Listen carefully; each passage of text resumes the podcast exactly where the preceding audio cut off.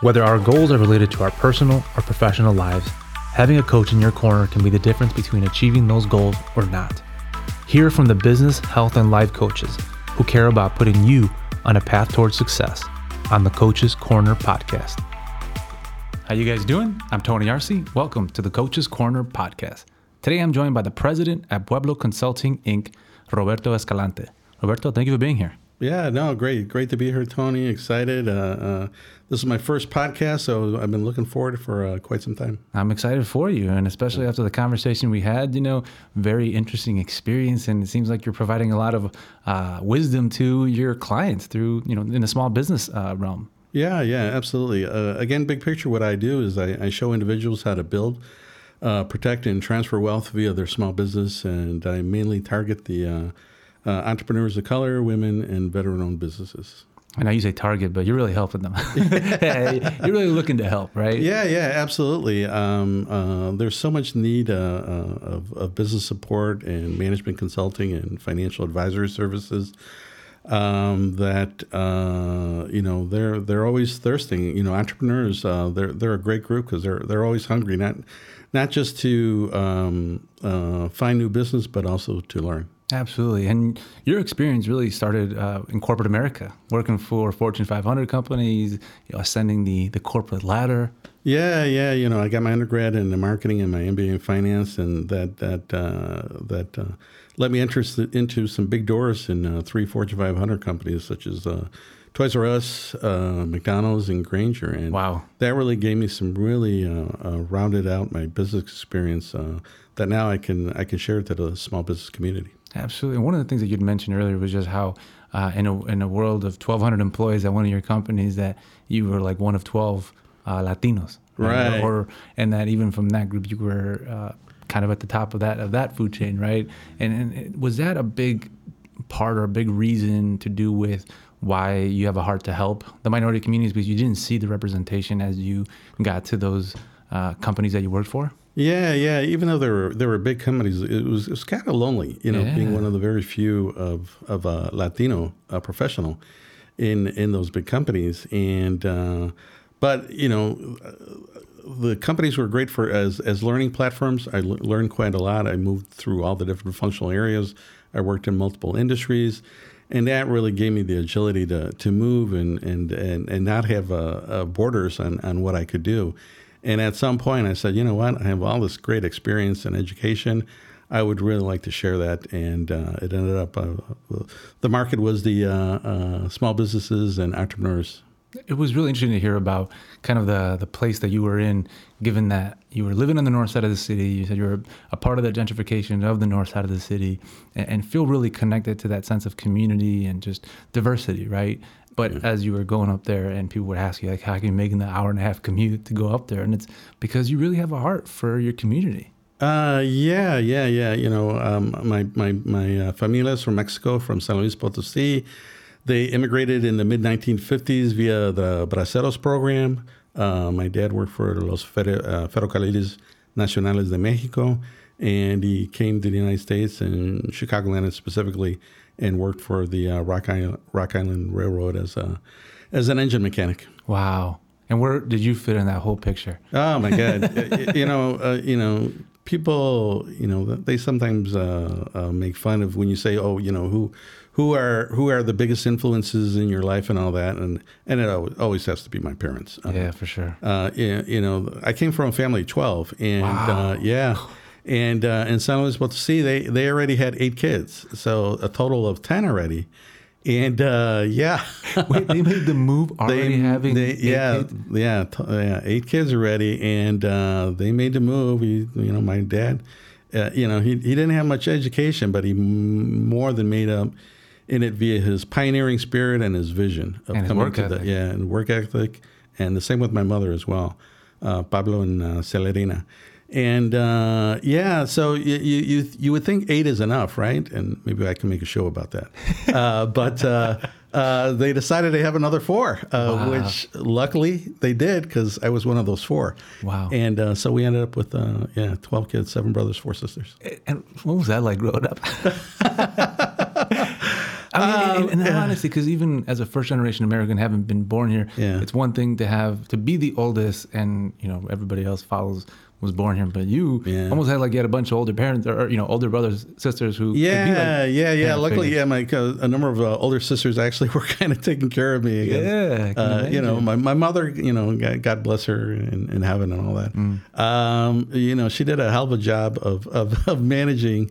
Uh, 12, but uh, it was it was definitely a handful. But luckily, uh, some older sisters helped out in that situation, and now we actually I grew up with a happy childhood. It seems like they needed some, uh, you know, leadership and management skills back in the day that you probably picked up on and transferred into, you know, how the way you treat people and the way that you uh, interact with teams. And I'm sure yeah. a lot, lot. We can dive into that more psychologically. Yeah, oh, yeah, episode, yeah, yeah, yeah, I'm still seeing my therapist about that thing.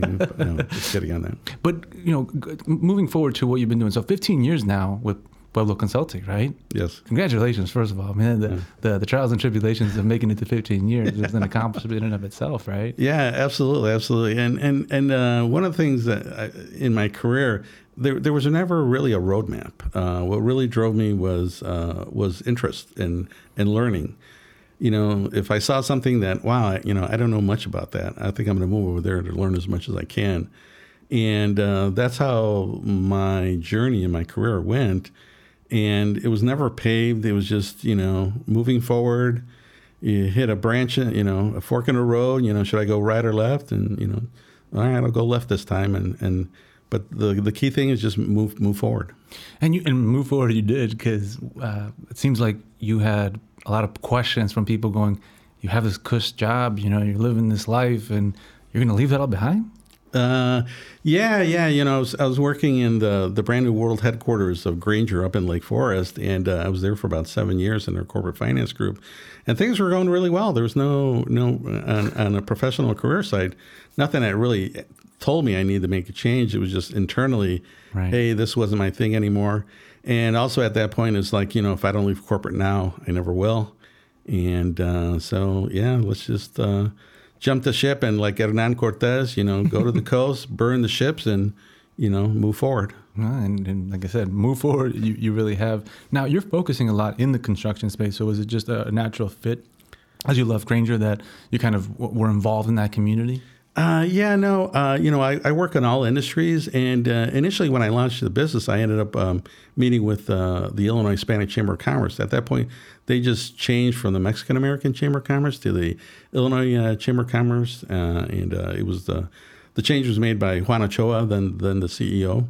Um, so they were evolving into a higher level of an organization, and I met with them and they kind of pulled me in uh, to their organization says no there's a there's a great need for your type of assistance uh, come join us and uh, let's work together and, and really help out the community. And one of the things you'd also mentioned which is how even in given what you do not not that we don't want to call it competition but you know, you really don't have a lot of competition because there's not a lot of people in, in the Hispanic community doing what you do, right? Yeah, no, there isn't. And, and, and it's just not a Hispanic thing. It's just in all communities. Oh, interesting. Um, yeah, there, you, will not to toot my horn, but I guess I will toot my horn. You know, I bring, uh, again, over 30 years of experience. Uh, you know, I've been in supply chain, marketing, sales, service, international business development, and with my, you know, undergrad and MBA, you know, I, I bring quite a bit of knowledge. And, uh, even in, in the non Latino communities, I really don't see anybody doing what I do. and from the, the, I guess the, the two sides of what you do being that on one end consulting and, and providing businesses a, a, real value in that and, and addressing or overcoming some of those challenges they're facing but it's also it seems it's taken on and, given the context of the podcast here a, a, coaching role where you're really uh, coaching executive leadership in, in, terms of not only the business side of things in that consulting but also mindset and, and that experience again that you bring of 30 years just comes with wisdom uh, yeah, absolutely. You know, I, I, work directly with the CEOs of the small businesses, and uh, usually uh, the, my clients range in revenue between a million to 30 million. And I really have to tell them, you know, you, are very successful. Uh, most small businesses don't grow over a million in revenue, probably maybe five to seven and a half percent. Oh wow! So you you know, and, and they're not yeah, and they're, then they're not really, really aware of that. And I'm like, you you should really need, need to feel accomplished because you're you're basically at the top of the pyramid. Wow. Uh, in terms of uh, entrepreneurship, and and they're really surprised with that. And uh, and I, I tell them there's there's two reasons why most small businesses don't grow to over a million, and it's I call it the two C's. One is uh, capital, and the other one is just complexity. You know, you really need a lot of bandwidth to run uh, an organization uh, plus million in revenue. Ex- expand a little bit on the complexity aspect of it. Yeah, I mean, again, uh, entrepreneurs start um, with uh, in launching their business with a you know specific couple of specific skill sets. You know, I've got a number of engineering firms. You know, the, they have their experience in engineering, and you know they they know everything in, uh, about engineering, but about running a business, you know, how to market themselves, finance and accounting, uh, risk management, you know, getting access to capital. They have very little knowledge of that. So uh, I'm there to kind of uh, not just myself, but I got a network of about 45, 50 business partners uh, that I bring in when we need the additional help. So I got a network of attorneys, bankers, insurance brokers, uh, marketing consultants, IT consultants, HR consultants, and bring them in whenever I need additional help for the uh, business owner. Wow, man, it's, uh, it's invaluable. And from that discovery piece that we had talked about earlier, where you know obviously a big part of what you do is getting to know each person, but their, mm-hmm. their you know their case. Um, how or how do you overcome that challenge of one people need you know believing or knowing that they need you first of all, right? Because that seems like if there's not a lot of you, then how does one know to hire you, right? How do you overcome that challenge of uh, of that learning curve of saying this is what I do and here's how I can yeah, well, well, usually, uh, and and this is this is why I kind of chose a parameter about a million to thirty million, especially if they're a single business owner, and again, I know the complexity. And uh, yeah, they're you know they don't show it, but they're they're kind of drowning, right? They got they got all this moving parts and things like you know one day HR you want to say you know I got to be working with the banker, and also they're drowning. So I talk to them, and I'm like a lifeline. Phone a friend. yeah, yeah, yeah. Like oh my god, I need your help. You know, it, it's not it's not do I really need a, a, a Pueblo Consulting? It's like yes yes, you're the person I've been looking for to help me deal with the complexity. And, and again, you know, I can handle certain areas, but if I need additional help in HR, risk management, something, I got in my network, uh, they have about like 15 to 30 years experience in those areas. So I got subject matter experts that I can call on any time of the day you know, for me, one of the things is seeing a mess, right? Of uh, to clean, like physically clean something, and yeah. get overwhelmed. You're like, man, I don't even know where to start, right? Right. And it seems like that's kind of the the situation playing out in my head from a business owner's perspective. Of you don't know what you don't know, but sometimes it can be debilitating in that you don't know where to start, right? Right, right. And and uh, so so again, I go in there and I go by the 2080 rule. And the 2080 rule is basically 20% of something is causing 80% of something else, right? True, true. So, say you have a client list, you got uh, 20 clients, uh, use the 2080 rule. Probably four or five of those clients are generating 80% of your revenue, yep, right? Yep. So, again, that's how you need to focus in on your business. So, when you look at things, you know, you're always going to have a priority list of 100 things if you're a small business owner. But again, what is that 2080? What are those top things you really need to stay on? And focus on in order to grow your business or even keep it sustainable. Absolutely. Now, talking to uh, the audience in the sense from those who aren't quite there yet at that million dollar mark, but anticipate being there or working mm-hmm. towards it, and you know, let's just say it's inevitable they're going to get there. Right. What advice would you give so that they're not drowning by the time they get to you? That yeah, I'm sure that comes with calling you first, right? But right. but just steps to take that to be aware of so yeah. they don't fall into those pitfalls. Yeah. Well, the first thing I, I, tell people with ideas uh, from from just the initial launch stage, do a business plan. A lot of people don't want to do a business plan. They think it's uh, over, they've never done it. It's kind of scary thing, right? It's it's uh, I heard of this thing. I don't know what it really is, and I don't know how to do it, so I'm not going to do it.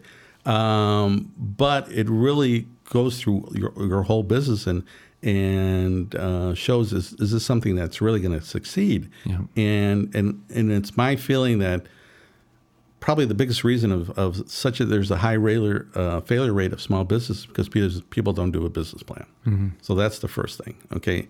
And again, depending on what stage the business is, you know, one or two years.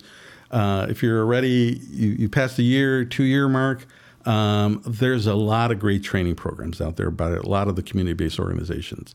You got Hacia; they do a lot of great uh, uh, training bro- uh, programs for small businesses. I teach a couple of uh, sessions on cash management and how to be bankable, but there's a whole host of other uh, training sessions for not only the members but also other small business owners. That again, if you feel you're weak in a skill set, take one of these training classes. Amazing. And for you, what is the your company Pueblo? How, how do you see that evolving, or how has it evolved uh, over the years to accommodate uh, the needs of your, uh, you know, eclectic client mix?